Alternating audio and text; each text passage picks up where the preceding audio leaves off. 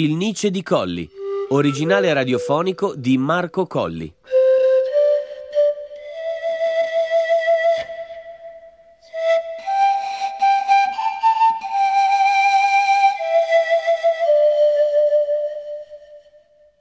Quattordicesima puntata. Tra lo struzzo ed il cielo stellato.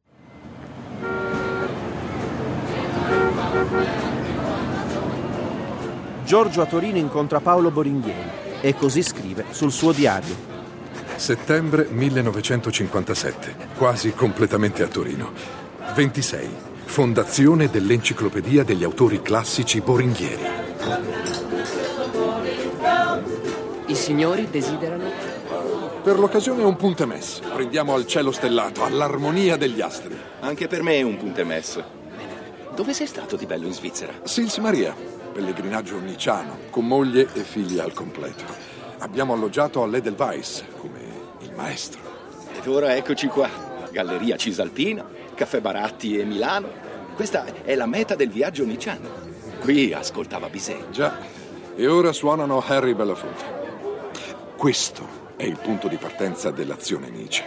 Sono arrivato alla conclusione di partire con la nostra collana degli autori classici con un titolo nicciano, un libro forte, decisivo, La terza inattuale, Schopenhauer come educatore. Non, non ti sembra una provocazione? Non vorrei farmi subito una schiera di nemici. Paolo, i nemici già ce li abbiamo. Noi ora dobbiamo conquistarci i lettori, i nostri lettori. Lettori giovani, prezzi bassi, classici a buon mercato. Lo Schopenhauer è un libro dedicato a chi ha ancora bisogno di decidere della sua vita, del suo atteggiamento di fronte alla cultura. È un libro necessario, indispensabile. Vedrai, ci porterà fortuna. Ah, hai pensato anche agli altri titoli che ti ho proposto? Sì. Mi sono fatto l'idea che tu mi abbia proposto un elenco di tutti i libri preferiti da Nietzsche, soprattutto quelli letti sotto la suggestione di Schopenhauer. Parlo di Hölderlin, di Taine, delle Upanishad indiane, parlo di Burkhardt. Ecco qua. Beh, non ho mai fatto mistero della mia ammirazione nei loro confronti. Io penso che Nietzsche e Schopenhauer siano veramente gli ultimi filosofi che non usurpino questo nome. E accanto a loro ci ho messo i filosofi veri, quelli che ci stanno stretti dentro un sistema e quelli che gli intellettuali di oggi preferiscono considerare dei poeti. Parlo di Platone, di Hume, del grande Leopardi. Ma nell'elenco ci metto anche i grandi moralisti, gli anticonformisti come Chamfort, Vauvenargues, anche Stendhal. Ci metto i libertini e i liberi pensatori, Voltaire. Eh, Ci saranno anche i testi delle religioni orientali. Tutti i libri che Nietzsche ha letto e commentato. E non è semplicemente questo il mio percorso, ma anche se lo fosse non ci troverei niente di strano. Ci restituirebbe una fetta del tutto rispettabile di cultura ottocentesca. Ma l'enciclopedia vuole essere tante altre cose. Non dimenticherai i classici della scienza, Ippocrate, Fermat, Buffon, Newton, Darwin, Einstein. Ci sarà Pascal, Descartes, Diderot, Goethe. Bravo Giorgio, bravo. 10 e lode per la passione. 8 meno per il rigore della tua logica, che in questo caso definirei partigiana. In ogni modo, diciamo che mi hai convinto.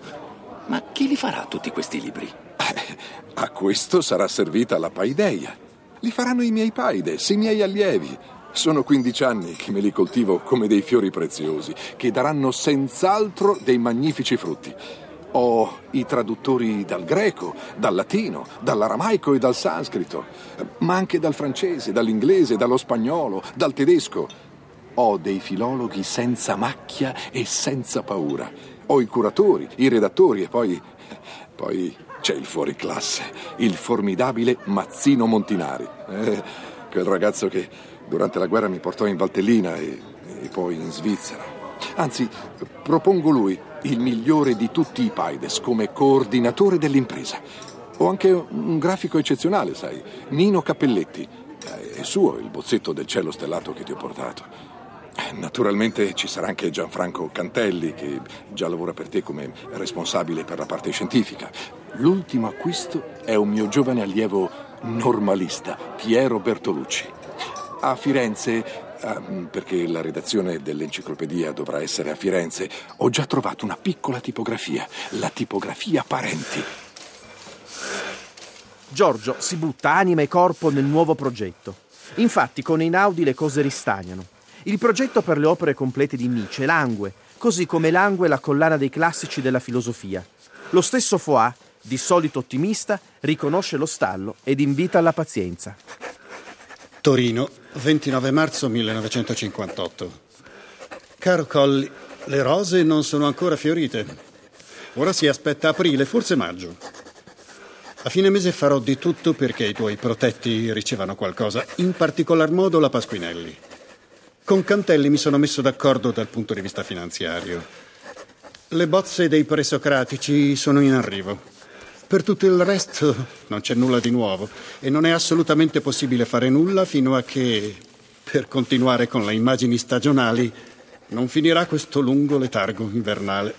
Cari saluti, tuo Luciano Foa. Forza con quel sorbente!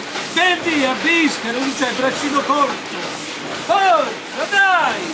Eh, è arrivato il Casini! Il suo parenti ci sta parecchio attento con quella roba lì! Costa una bombola, tu lo sai, no? Facci piano, Nini. Come Tucidide fa dire a Pericle, virgola, nell'orazione funebre, due punti, virgolette, maiuscolo. Allora, dottor Cappelletti... No, no, no, no, no. chiamami Nino che tu fa prima. Uh, te l'ho detto, corpo 12, carattere Bodoni. La copertina va rossa o azzurra? Azzurra, titolo in bianco. Mi raccomando il logo, l'editore ci tiene particolarmente al cielo stellato. Il professor Colli vuole controllare il primo sedicesimo. Non appena stampato, Montinari glielo porterà a far vedere a casa sua. Abita qui vicino a Viale Matteotti. Signori, si va in stampa? Forza con la Nebbiolo, vai!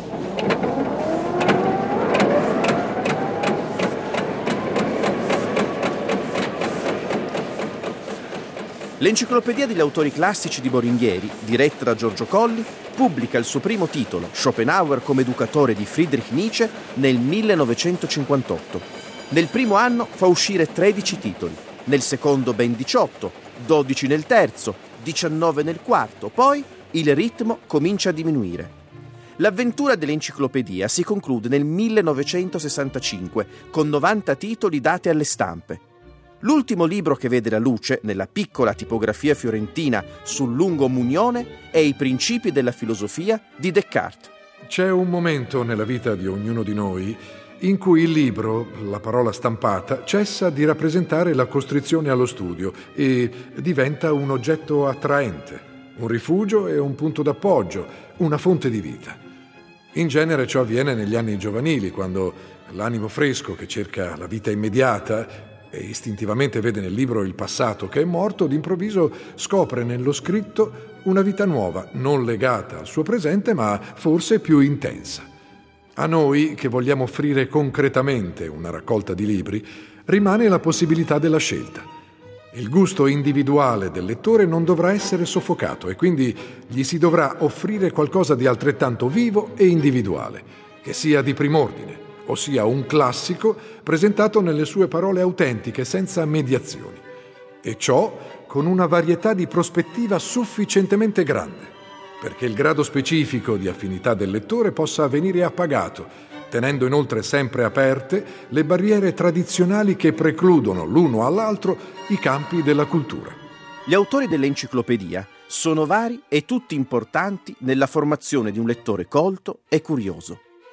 Eschilo, gli Orfici, Gorgia, Platone, Tucidide e Aristotele tra i greci, Cesare, il canone buddista, le antiche Upanishad indiane, la Kabbala ebraica, i Tantra, le parole segrete di Gesù, Paracelso, Mandeville, Spinoza, Emerson, Defoe, Winkelmann, Boy, Tolstoi, Dostoevsky, Freud sono solo alcuni di loro oltre ad un assaggio di Nietzsche, la terzina attuale e le sue lettere a Rode, Wagner e Burgard, la collana pubblica molti testi di Schopenhauer, fra cui, per concessione di Einaudi, anche i Parerga e i Paralipomena, voluti da Cesare Pavese e tradotti da Colli nell'immediato dopoguerra e rimasti chiusi in un cassetto per 17 anni.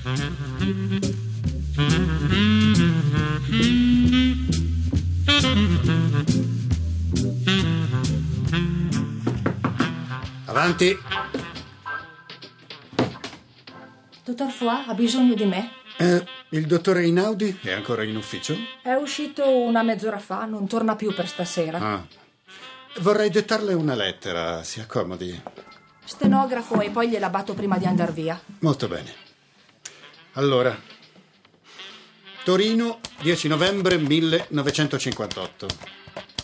Caro Colli, innanzitutto devo farti i complimenti per la nuova collana Boringhieri.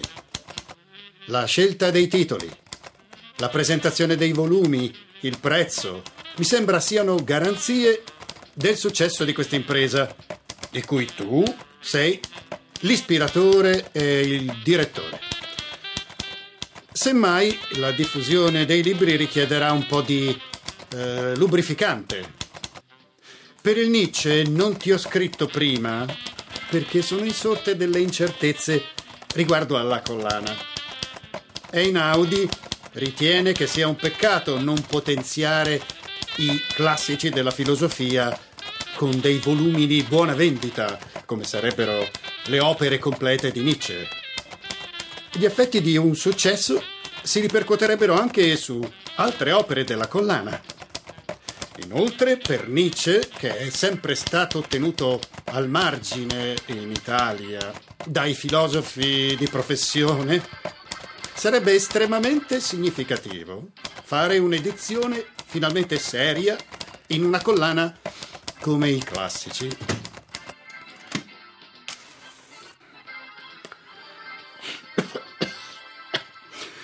Continuo? Prego, dottore. Eh, stavamo dicendo? In una collana come i classici. Come credo. Ehm, detto questo, non vorrei che tu rivagheggiassi l'idea di fare l'edizione con gli inediti di Weimar. Non ne verremo più a capo.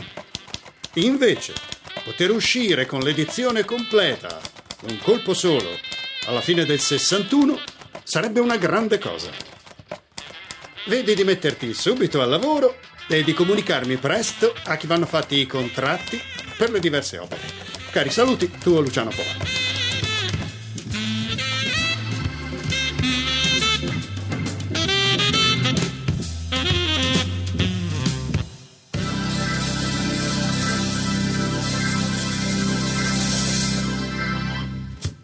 Passa ancora un anno. Il lavoro dell'enciclopedia di Boringhieri continua alacremente. Giorgio traduce pubblica nella collana il simposio di Platone. Giunto a metà del suo terzo millennio di vita, il simposio possiede sempre il fiore della gioventù e appunto su chi è giovane si impone, come la musica, prima di ogni riflessione. L'immortalità è uno dei suoi temi e come immortale diventa colui che lascia dietro di sé una sua creatura, così lo è diventato davvero Platone con questa creatura, immutabile e senza pari. Qui il filosofo, il poeta, lo scienziato, il politico si capiscono, non hanno barriere tra di loro, poiché la loro società è degli eccellenti. L'eros è il connettivo, l'atmosfera di questo ambiente, la bellezza è l'oggetto. L'eccellenza qui è dunque bellezza. E la grandezza non si conquista qui con il sangue versato in battaglia o con il distacco ascetico, ma con la dolcezza e l'effusione del vivere, con la frenesia di Dioniso. L'azione Nietzsche, molto lentamente, continua a procedere. Luciano Foà, alleato di Giorgio, la caldeggia in casa editrice. 10 luglio 1960. Caro Colli, Einaudi mi incarica di dirti che ti rivedrà con piacere dopo le vacanze per discutere sulla pubblicazione delle opere di Nietzsche. Domani spero di farti mandare almeno le 70.000 lire dei diritti dell'Organon. Saluti affettuosi. Tuo Luciano.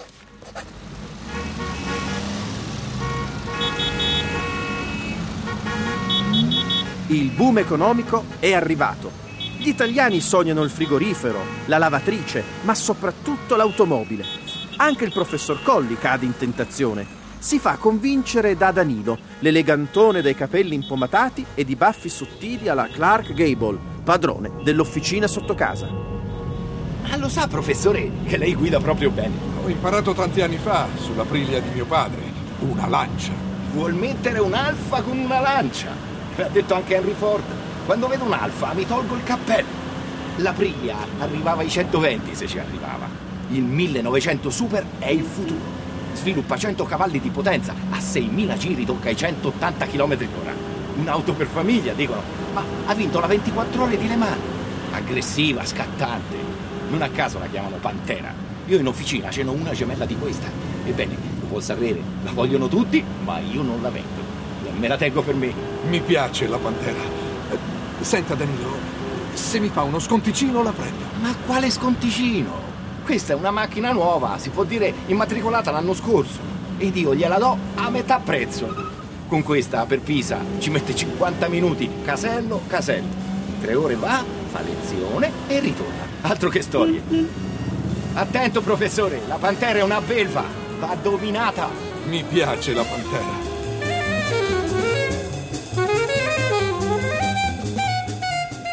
Il Nice di Colli, originale radiofonico di Marco Colli. Personaggi ed interpreti della quattordicesima puntata. Voce fuori campo Edoardo Camurri. Giorgio Colli, Raffaele Farina. Paolo Boringhieri, Marco Cortesi. Luciano Foà, Antonello Governale. Primo tipografo, Elia Shilton. Secondo tipografo, Simone Lupinacci. Mazzino Montinari, Mario Cei. Nino, Riccardo Buffonini. Segretaria, Lucia Angella. Danilo, Marco Cortesi. Presa del suono, editing e sonorizzazione, Thomas Chiesa. Regia di Marco Colli.